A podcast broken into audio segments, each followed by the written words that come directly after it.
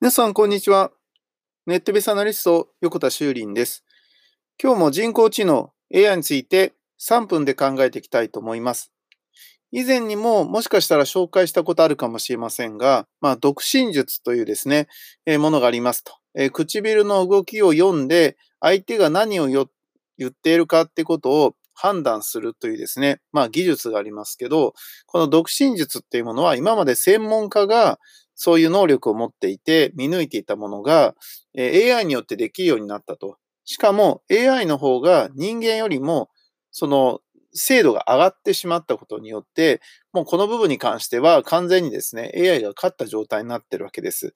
では、これをですね、あの、今回のニュースであったのはですね、スマートフォンのアプリで実現したと。つまりカメラを撮影して、実際に唇の動きを撮影したものを動画配信するとですね、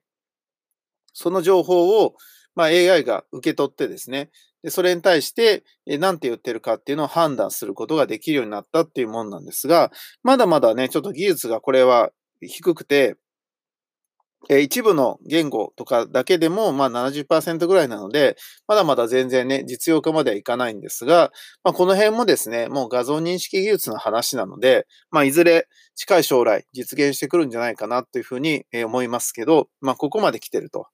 まあ、僕はよくね、前もお話したかもしれませんが、その今まではその音声入力っていうものが流行っているけど、まあ、これからは音声入力ではなくて、あの、口パク入力になるよと。まあ、つまり独身術を、え、スマートフォンが認識するんであれば、今顔認識ね、あの iPhone なんかでもありますように、顔認識をカメラがずっとしてるわけですよね。え、それであれば、そのカメラがですね、え、口で動いてる動きを、え口パクをね、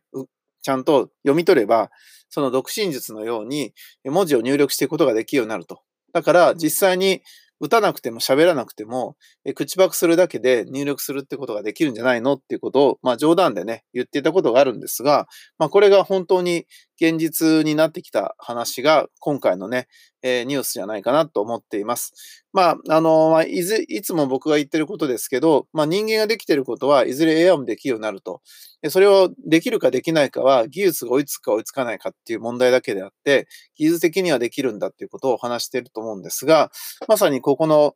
ジャンルにおいてもですね、そのことが言えるんじゃないかなというふうに思っています。